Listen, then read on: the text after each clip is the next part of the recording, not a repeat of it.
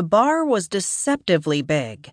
Bobcat, William, and Marcus had started out with a plan open the first bar in outer space.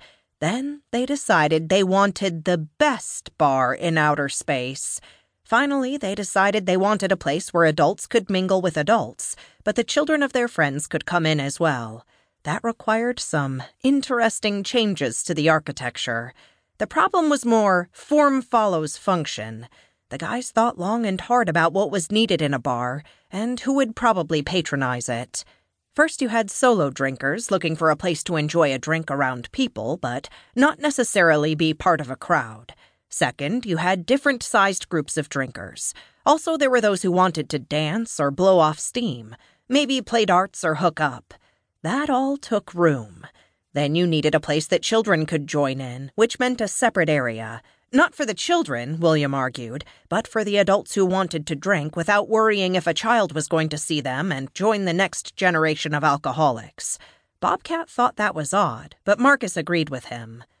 Look, William told Bobcat, you'd start drinking in the morning if you could get away with it. What do you mean? Bobcat said. I gargle with vodka and cinnamon every morning. I'm sorry, Marcus interrupted. You use what? Bobcat turned to his friends, surprised his two buddies didn't know this trick. Vodka. The recipe is one cup vodka and nine tablespoons of cinnamon. Mix them together in an airtight container and store it for two weeks to let the flavors combine. Then gargle. He looked at his two friends. What? It fixes halitosis. Marcus's eyes opened wide and he turned to William. I'm shocked. William shrugged. I'm not. The fact that Bobcat knows how to mix his liquor so he can drink in the morning is maybe a little surprising, but it doesn't rise to the shocked level. No. Marcus shook his head and pointed at Bobcat, whose head was pivoting back and forth between them. Not that he drinks in the morning, but that he knows the word halitosis. William's face split into a huge grin and reached over to fist bump the scientist, who winked at Bobcat. Bobcat looked at William and put up his left middle finger.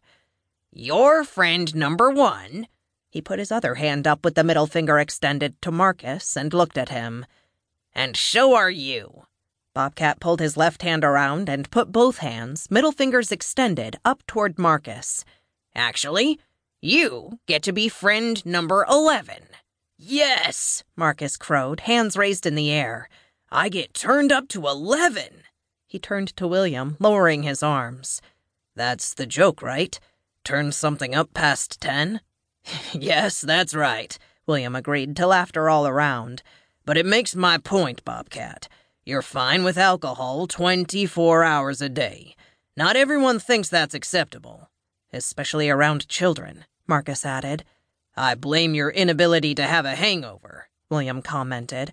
It makes you less sensitive to the evils of drinking. Just because I don't suffer myself doesn't mean I don't suffer in quiet sympathy with you poor schmucks, Bobcat replied. You should know your limits. My limits happen to be superior to most men's. You mean every man's, Marcus said. I've seen Wechselbalg who have trouble keeping up with you. Why do you think I gargle every morning? Bobcat grinned.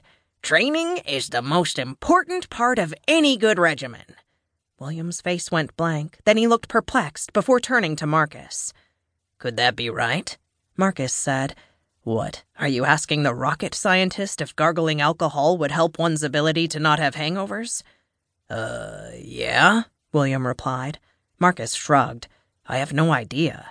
I'd have to set up research to figure it out. Bobcat raised his hand. I'll volunteer. Both men turned to Bobcat and barked, No!